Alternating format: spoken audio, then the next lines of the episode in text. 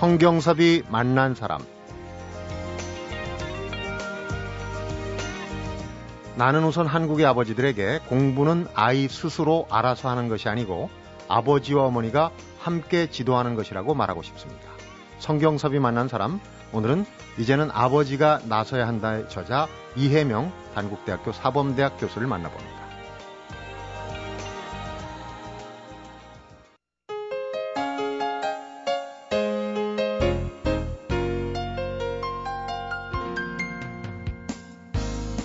예명 교수님 어서 오십시오. 안녕하세요. 아유 반갑습니다. 네, 반갑습니다. 이제 5월은 가정의 달이라 어버이날, 어린이날도 있고 뭐 부부의 날도 있고 쭉 그 가족 구성원들이 좀 제 할도리가 무엇인지를 좀 생각하게 되는 그런 달인데 어, 지금 이 교수님이 쓰신 책 이제는 아버지가 나서야 한다.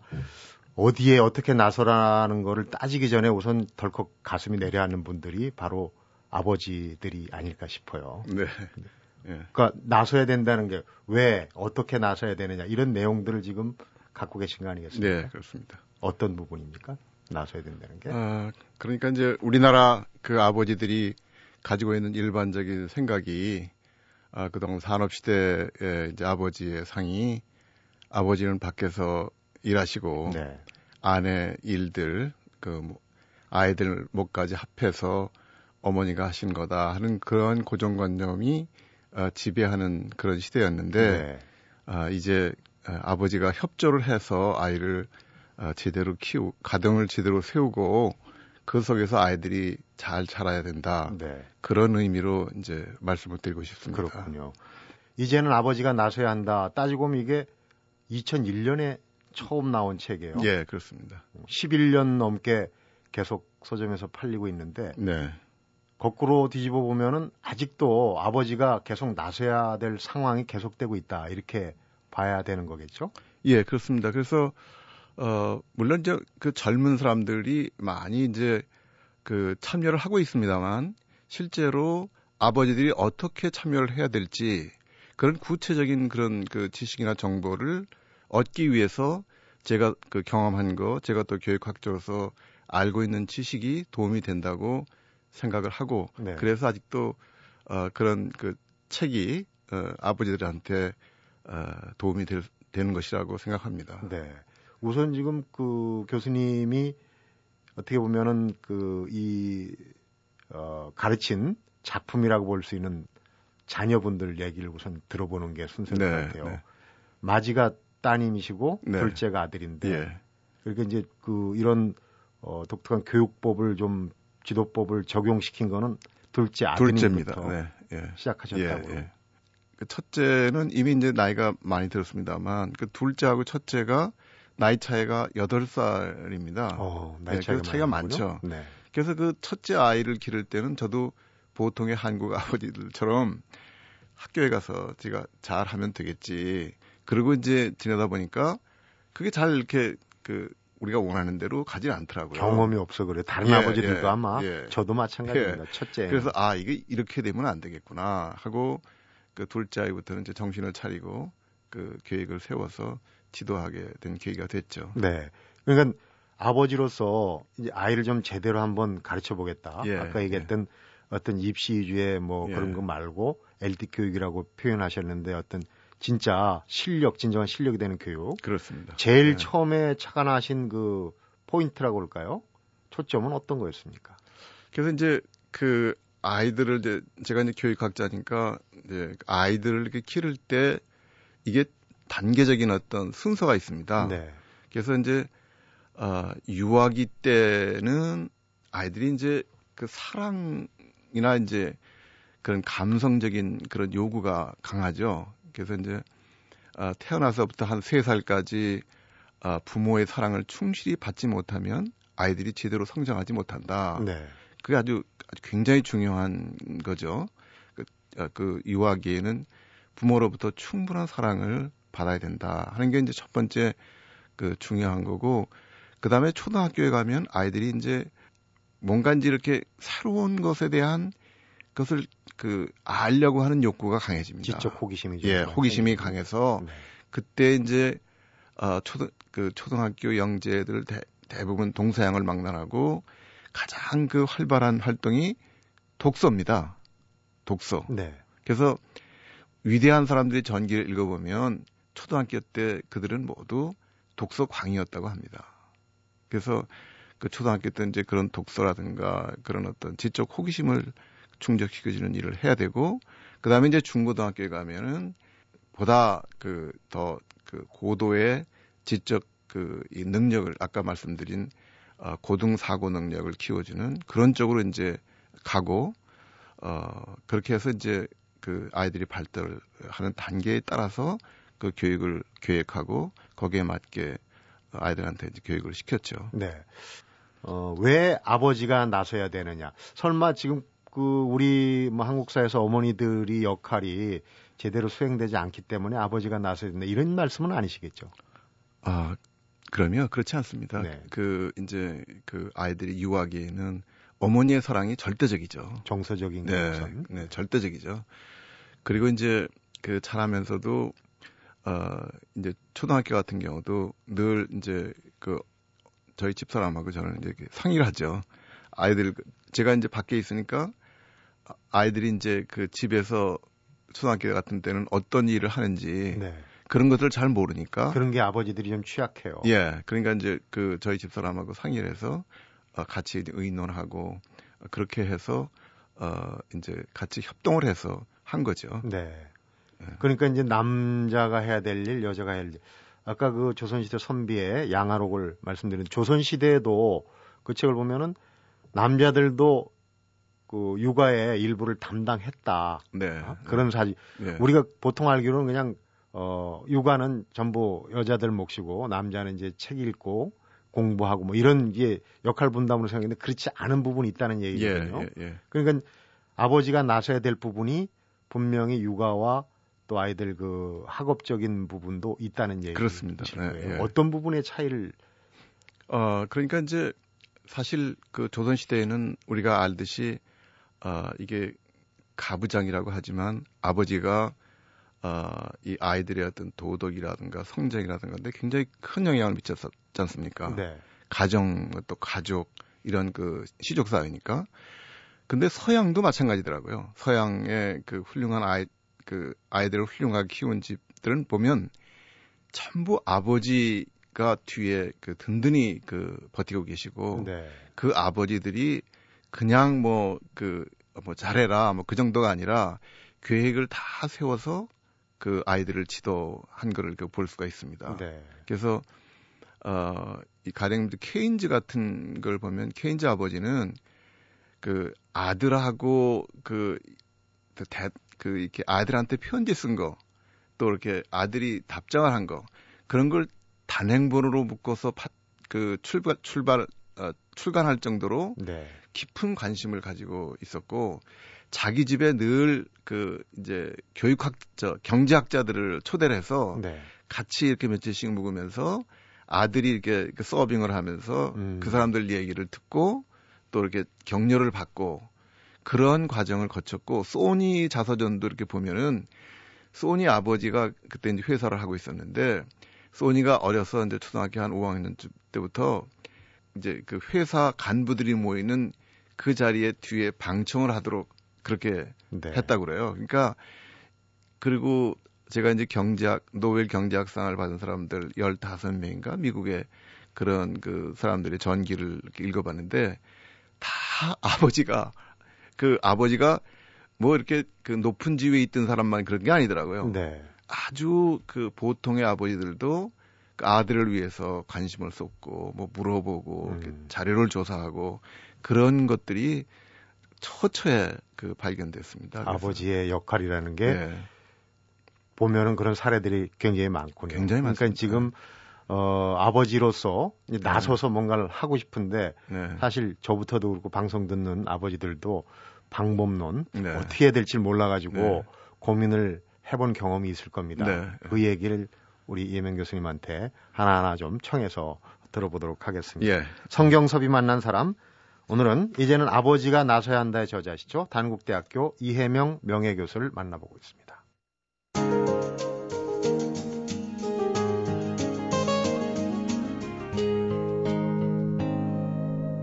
성경섭이 만난 사람 본인을 자식 교육에 아주 극성 맞을 정도로 몰입한 아버지다 이렇게 스스로 평가를 하신다는 얘기를 들었어요. 네. 좀 전에 이제 아버지가 나서야 된다. 아, 그런데 첫째 아이 때는 잘 몰랐던 게 둘째 때 명확하게 좀 깨닫기 시작한 게 공부는 저 혼자 하는 게 아니다. 학원 보내고 학교 보내면 되는 게 아니다. 이런 생각을 예, 예, 갖게 예, 되셨다고요. 예, 예. 그래서 이제 아주 작은 계기가 저희 큰 아이가 그 이렇게 자꾸만 떨어지더라고요 학교를 그런 걸 입시에서 예 네. 그래서 이제 아이고 이게 아니구나 하는 생각을 이제 하게 됐고 둘째 아이도 보니까 저희 집사람 혼자 이게 어렵더라고요 애가 자꾸만 크면서 어머니하고 관계가 이제 그 매일 그 잔소리로 아이는 취급해서 네. 거의 이렇게 영이 서지 않더라고요. 음. 그래서 아 이게 그 혼자 할 수 있는 일이 아니구나. 이제 그렇게 그 생각을 하게 됐고 영국의 유명한 그 상원 의장을 하던 사람도 그 아이 키운 그런 얘기를 쓴 걸 제가 읽어봤는데 네. 그분도 그러더라고요. 보통의 아버지들이 그냥 잘 먹이고 잘 입히고 좋은 학교에 보내고 그러면 되는 거로 끝나는데 천만의 말씀이다. 그 아이가 정말 어떻게 자라는지 뭘 원하는지 그걸 아는 사람은 부모고 그 중에서도 아버지다. 음. 그래서 아버지들이 그 자식에 대해서 관심을 갖지 않으면 잘 자라는 게 어렵다. 그런 얘기도 하더라고요. 네. 예. 그냥 하는 말로 아버님 날 낳으시고 어머니 날 기르시고 이렇게 얘기를 하니까 아, 기르는 건 어머니 역할 아닌가. 그런데 어, 아버지들이 아까 이 교수님은 아무래도 직장 생활에 매여 있다 보면은 아이들이 일상 생활이 어떻게 진행되는지 잘 모르셔서 네, 네. 전화를 하고 또 부인께서도 이렇게 같이 정보를 주시고 그랬다는 얘기를 하셨지 않습니까? 네, 네. 제일 부족한 게 아이들하고 같이 있는 시간이 부족해서 네. 아이들을 잘 알지 못하는 거. 네. 아이들의 마음을 얻지 못하는 거 네. 이게 가장 취약점이 아닌가 네. 싶어요. 그래서 이제 그 일본의 유명한 그 노벨 화학상을 받은 료지라는 분이 네. 우리나라에 와서 그 인터뷰한 걸 제가 기억하는데 그분이 그러더라고요. 자기 아버지가 그 회사를 경 화학 공장을 하는 아주 바쁜 사람인데도 네. 아침에 아침상에 아버지가 없어 본 일이 없다. 음. 늘 같이 밥을 먹으면서 대화를 나누는 시간을 가졌다.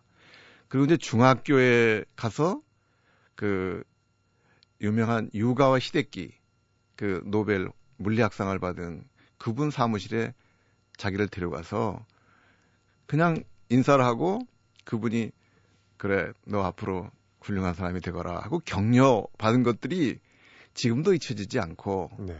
또 고등학교 때는 그 화학자 대회 성인들이 참석하는 화학자 대회에 자기를 데려가서 그때 그 화학자들이 발표하는 걸 보면서 아 이 화학이 무에서 유를 만드는 거구나 하는 생각을 갖게 돼서 자기가 오늘날 이 노벨 화학상을 받게 되었느라 네. 그렇게 얘기하더라고요. 그래서 어, 이게 정말로 그 아버지들의 그 어떤 이 자식에 대한 관심이나 그런 것들이 단지 그냥 뭘잘 안다고 또 뭐 돈이 많다고 되는 게 아니라 네. 그런 그, 그 관심과 애정과 그런 것들이 그 합쳐져서 이루어지는 것이 아닌가 그렇게 생각합니다. 네. 말씀을 드리니까 요즘 그렇게 이제 열혈 아버지들이 골프 대디라고 우리가 이제 네. 어, 네. 프로골퍼들이 네. 어, 아주 많이 나오는데 그 아버지들이 같이 따라다니면서 그렇죠. 하죠. 네. 일부에서는 또 부정적인 시각도 있긴 있는데 네. 어, 그런 이제 어쨌든 같이 관심을 갖고 네. 많은 시간을 같이 할 수 있는 게 그렇죠. 이게 중요하군요. 네. 또한 가지는 이제 어, 배우는데도 때가 있다고 그러지 않습니까? 예, 그렇습니다. 타이밍을 또 굉장히 중요시 하는데 예, 예. 어떻습니까? 이제 아버지가 나서서 자녀들이 어떤 그 교육에 어, 힘을 보태줄 때 타이밍은 네. 어떤 개념입니까? 그래서 이제 앞에 그 잠깐 말씀드렸습니다만 그 이제 교육학자들 연구에 의하면 그 처음 그 태어나서부터 한 3년까지가 그 어머니의 사랑이 그 평생을 사는 그런 어떤 주춧돌이 된다. 그렇게 얘기합니다. 그래서 그때는 이제 주로 그 아버지들이 그 어머니들의 사랑이 이제 충실해지려면 아버지와 어머니의 관계가 이게 좋아야 선행돼야죠. 네, 어머니가 아이들한테 그 정말 그 이 정과 사랑을 그 이렇게 집중해서 보낼 수가 있고 네. 그래서 이제 화목한 가정을 만들어서 그 안에서 늘 예, 아이들이 이제 편안하게 지낼 수 있어야 되는 거고. 예. 그래서 어 이제 요때를 감각 동작기라고 이제 그 학자들이 그러는데 그래서 이런 감각 오감이라고 그러죠. 네. 듣고 보고 만지고 그런 동작을 통해서 아이들이 그 성장 지적 성장도 이루어진다고 그러니까 네. 요때 이제 아버지들이 할 수 있는 일 중에 중요한 것들이 아이들을 많이 사랑해 주는 것하고 같이 놀아주는 거. 네. 그래서 특히 무슨 이 어, 손을 많이 쓰는 거, 뭐 물건을 만드는 것들이 아이들의 지적 발달에 큰 도움이 된다고 그러죠. 네. 그리고 이제 초등학교에 가면 이제 이때는 초등학교 처음 들어가서 아이들이 제일 어려워하고 그게 또 가장 중요한 게 뭐냐면 언어 능력이거든요. 네. 책을 읽게 되니까요.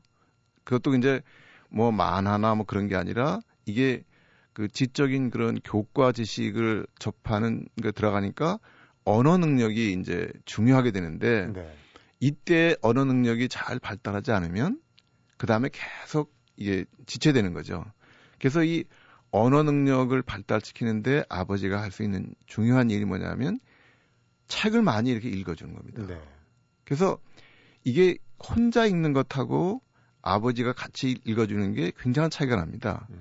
그러니까 가령 우리가 영어를 읽을 때 그 영어를 잘 모르는 사람이 읽는 것하고 영어를 잘하는 사람이 같은 문장을 읽는 것하고는 그게 내용이 전, 질적으로 전혀 달라집니다. 네.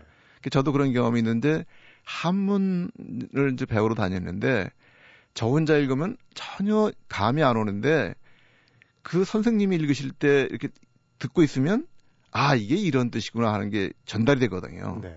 그래서 아버지가 성인이 같은 글이라도 읽어주면 아이들의 그 언어 능력이 아주 빠르게 네. 발달할 수 있죠. 기초가 아주 예. 튼튼하게 네. 예. 그래서 이것이 이제 그 터만이라는 사람의 연구를 예를 들어보면 이게 평생 간다는 겁니다. 음. 이때 얻어진 언어 실력이 중학교, 고등학교, 대학, 사회에 나와서도 이때 초등학교 때 공부 잘하는 사람들은 계속 잘한다게 되는 거죠. 네. 그러고 이제 이 고등 지식이 필요한 부분에 가, 가서는 오히려 더 쉬워질 수도 있겠네요. 좀 그렇습니다. 기초적인 예, 게 그렇습니다. 다져지면. 예, 그렇습니다. 저희 아들 같은 경우에 이제 어, 초등학교 때 뭐 이제 그 과학 책을 굉장히 많이 어, 읽어서 어, 이제 앞으로 이제 물리학자가 되고 싶다고 그랬는데 대원외고 들어가서 이제 어느 날 그러더라고요. 아빠 그 대원외고 들어온 애들이 공부 잘하던 아- 아이들이라고 그러는데 어, 어떻게 물리나 화학을 어렵다고 그러는데 나는 초등학교 때서 많이 읽은 것들이라서 어, 음. 재미있고 쉬운데 어렵다고 그래. 그런 걸 보면 단순히 이제 학원 가서 이, 어떤 문제 풀고 그러는 것보다 그 시간에 책을 잘 읽히면 음. 그게 정말 오래 남고 그게 이제 지적인 그 능력을 키워주는 네. 중요한 그 길이죠. 독서를 굉장히 교육의 중심적인 아주 그 중추적인 역할을 하는 걸로 말씀을 하시는데 예. 혹시 그 아이들을 키우면서 경험으로 네. 독서에 빠져들게 하는 책을 가깝게 하는 네. 어떤 요령이랄지 네. 이런 거가 있으면 좀 해주시죠. 어, 그래서 이제 그 조금 아까 말씀드렸지만 첫째로 이제 아버지들이 아이들과 같이 책을 읽는 거 그게 이제 그 제일 좋은 효과를 거둔다고 그러죠. 네. 그래서 이제 학자들 말에 의하면 혼자 읽는 것보다 이제 성인하고 같이 읽으면 2학년짜리 성적이 4학년짜리의 성적으로 간다는 거죠. 네.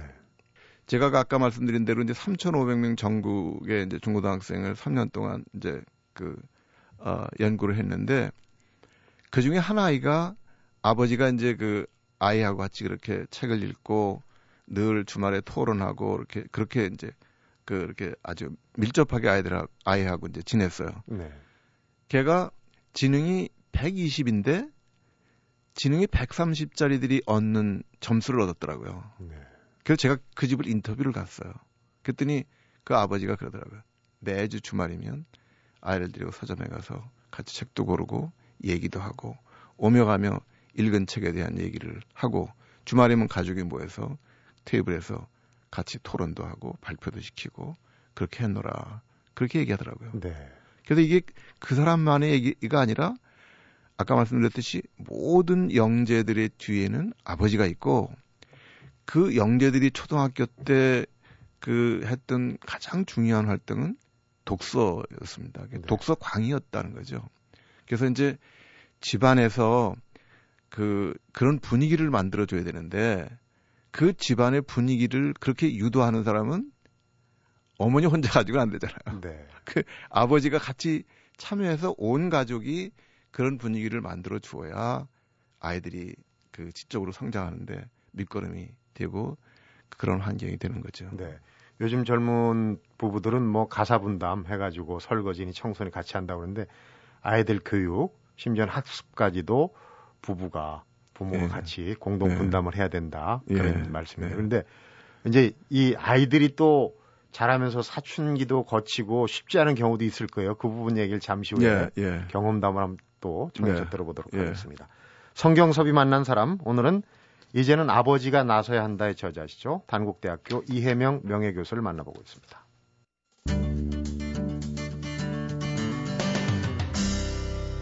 성경섭이 만난 사람 영재교육, 엘리트 교육하는데 사실 이게 큰 높 은 수준의 얘기를 말씀하시는 거는 아닌 것 같아요. 예, 그렇습니다.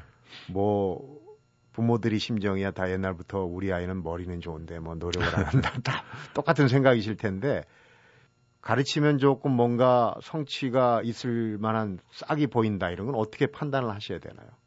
아, 그런데 이제 그 아버지 교육이 중요하다는 것 중에 하나가 제 개인적으로 저희 아까 딸 말씀드렸고 이제 아들 얘기를 했는데 큰 아이는 하고 둘째 아이가 지능이 같거든요. 네.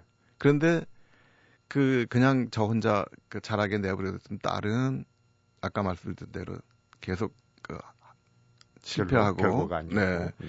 둘째 아이는 정말 그 우수하게 잘 자랐거든요. 그래서 어 그게 이제 꼭 그 자질의 문제이기도 하지만 어 우리가 그 어떻게 아이를 키우느냐 하는 것이 어, 굉장히 중요하다. 그리고 어, 이 어떤 자질을 발견하는 거는 이제 그렇게들 얘기를 합니다. 학자들이 그 음악이나 미술 같은 게 제일 그 재능이 빨리 이제 나타나는데 네. 음악은 4살 때 나타나고 또 미술은 8살 때 나타나고 과학 분야는 어 10대 후반기 그 고등학교쯤에 나타나는 거죠. 네. 그리고 인문사회과학 쪽은 어 20대 초반이나 중반쯤에 그러니까 대학 들어가서 이제 어, 그렇게 나타난다는 느끼, 거죠. 느껴오는군요. 예. 그러니까 이제 그런 이제 그 이제 그건 이제 영재들 그 케이스인데 근데 이제 그 이 학교에서 뭐 물론 이제 그 지능 검사도 하고 적성 검사도 하고 그렇게 합니다만 저도 이제 저희 아이를 이제 경제학으로 학자로 키우겠다고 생각을 하고 해보니까 그게 잘 잡히지가 않아요. 왜냐하면 지능 검사 같은 거 하면 지능이 좋은 애들은 다 이제 다른 과목을 다 잘합니다. 네. 그러니까 정말로 얘가 어떤 재능이 있는가, 경제학을 할 수 있는 재능이 있는가를 알아보기 위해서 계속 그 경제학자들하고 이렇게 물어봤죠. 어떤 재능이 필요하냐 경제학자로 네. 대성되기 대성하기 위해서는 그래서 이제 저녁값도 많이 들었는데 그 전공하는 교수를 따라다니면서 이제 물어보느라고 많이 들었는데 확실하지가 않아요. 누구도 그걸 자신 있게 말할 수 있는 사람이 없습니다. 네.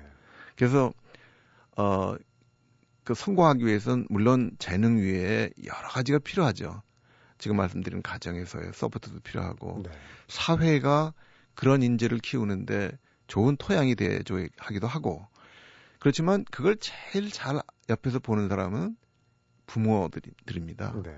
그래서 부모들이 처음부터 잘 보시고 그 다음에 이제 전문가들하고 의논하시고 그렇게 해서 그 종합적으로 판단하셔야지 가령 뭐 지능 검사가 얼마다 적성 검사가 어떻게 나왔다 그것만 가지고는 그 판단이 잘 안 됩니다. 판단하기는 예. 좀 어렵고 예.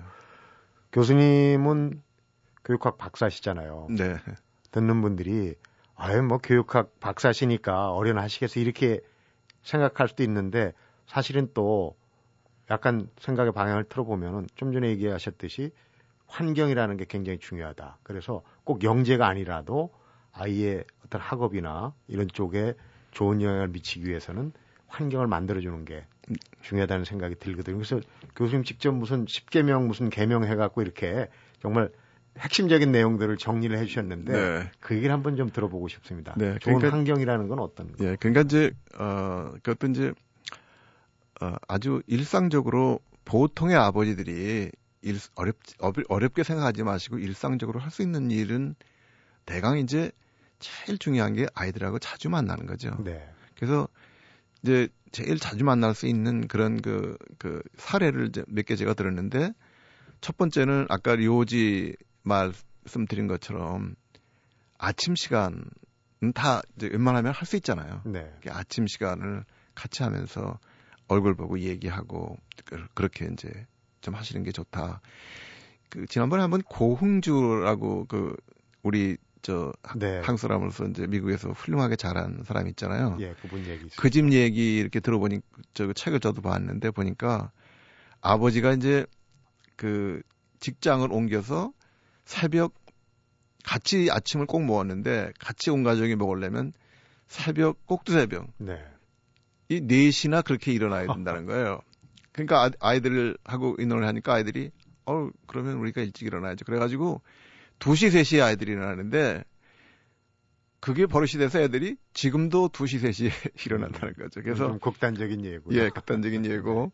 그래서 아침에 이렇게 같이 아이들하고 하는 같이 거. 먹어라. 또 주말에 주말에 이제 아이들하고 같이 이제 서점을 같이 다니면서 어 이제 이 얘기 저 얘기 하고 같이 음, 음식도 먹으면서 하면 아이들이 그 집안에서 잘 하지 않던 얘기도 아주 자연스럽게 하게 되고. 네. 그 저는 이제 아버지가 없이 이제 자라서 그 아버지 정을 몰랐는데 정말 그 아들하고 이렇게 그 오며 가며 나누는 그, 대, 그 기억했던 대화가 그 아버지가 얼마나 그 아버지를 행복하게 하는지 몰라요. 아, 이 녀석이 언제 이런 생각까지 했는가. 그런 생각도 들고. 또 이제, 이제 제가 그 이제 학교에 있으면서 그 이제 그 뭐 기획실장 같은 것도 했는데 참 어려웠던 때입니다. 80년대니까. 그때 이제 속상한 얘기를 하면 아들이 중학 아들이 중학생이었는데 관심 없을 것 같죠. 아이들이 굉장히 민감하게 네. 그 반응을 하더라고요.